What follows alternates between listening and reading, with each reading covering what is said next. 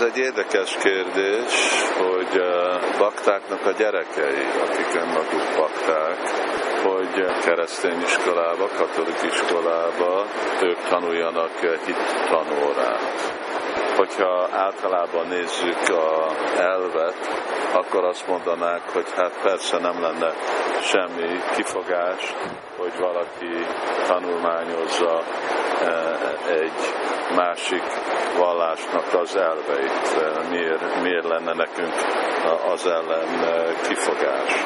De itt kettő pont jön fel. Egyik, hogy kisgyerekek amikor ők hittanórát tanulnak egyféle vallásba, mint mondjuk vagy Krishna tudatba, akkor természetesen ők azonosulnak avval a vallással.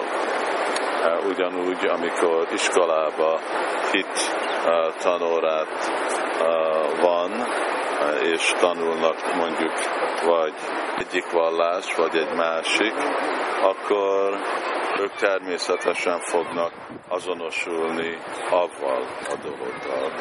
És akkor az nehéz lesz, hogy hogy fogjuk akkor a szülőknek fog kelleni egyesíteni eh, azokat a féle elveket, amik nem szükségesen egyenlőek, mint mondjuk, hogy egy kösna hívőnek, ugye, hogy eh, ne ő, az azt jelenti, hogy vegetáriánus kell lenni.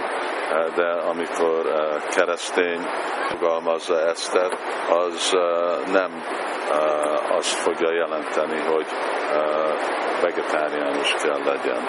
Szóval ha ezek a dolgok, ezek a féle ellenmondások, vagy nekünk a magyarázat, hogy Krishna Istenség legfelsőbb személyisége, és ő nekik, hogy vagy Krisztus, vagy igazából a Atya, ami sokszor egy személytelen módszeren lesz magyarázva.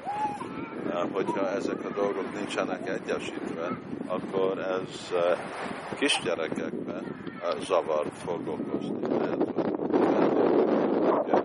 Dolgozni, lehet, hogy fel tudják dolgozni.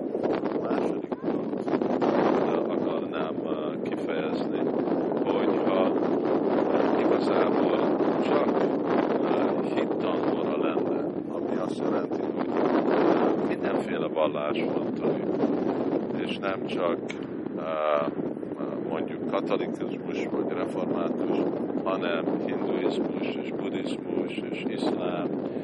És ezek vannak, hogy a, azok a dolgok, amik hasonlók közöttük, mik azok a dolgok, amik nem, nem úgy vannak tanítva, mint valami, ami a gyereknek a vallása, akkor ez kevesebben okoz akadályt.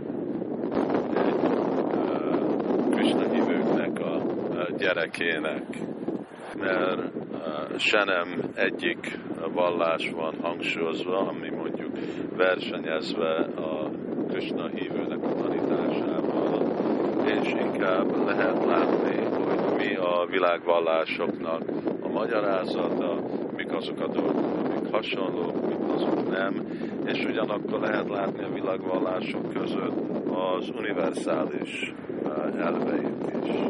Szóval így, ilyenféle hittanórára én küldeném a saját kisgyerekemet, fiatal gyerekemet, amikor csak egyféle hittanóra, amikor egy vallás van tanítva, mint a vallás, akkor látom, hogy konfliktust fog okozni egy Krishna hívő gyereknek, aki akkor zavarba fog lenni, és ez a zavar, ez feldolgozható, de akkor szükséges, hogy a, a szülők felelősséget eh, vállalnak arra, hogy igen, ők fogják akkor személyesen segíteni a gyereküket, hogy, hogy értjük meg ezeket a dolgokat, és akkor igazából a kérdés, ami feljön, hogyha még ellenmondások eh, fognak eh, feljönni, és a végeredménye az,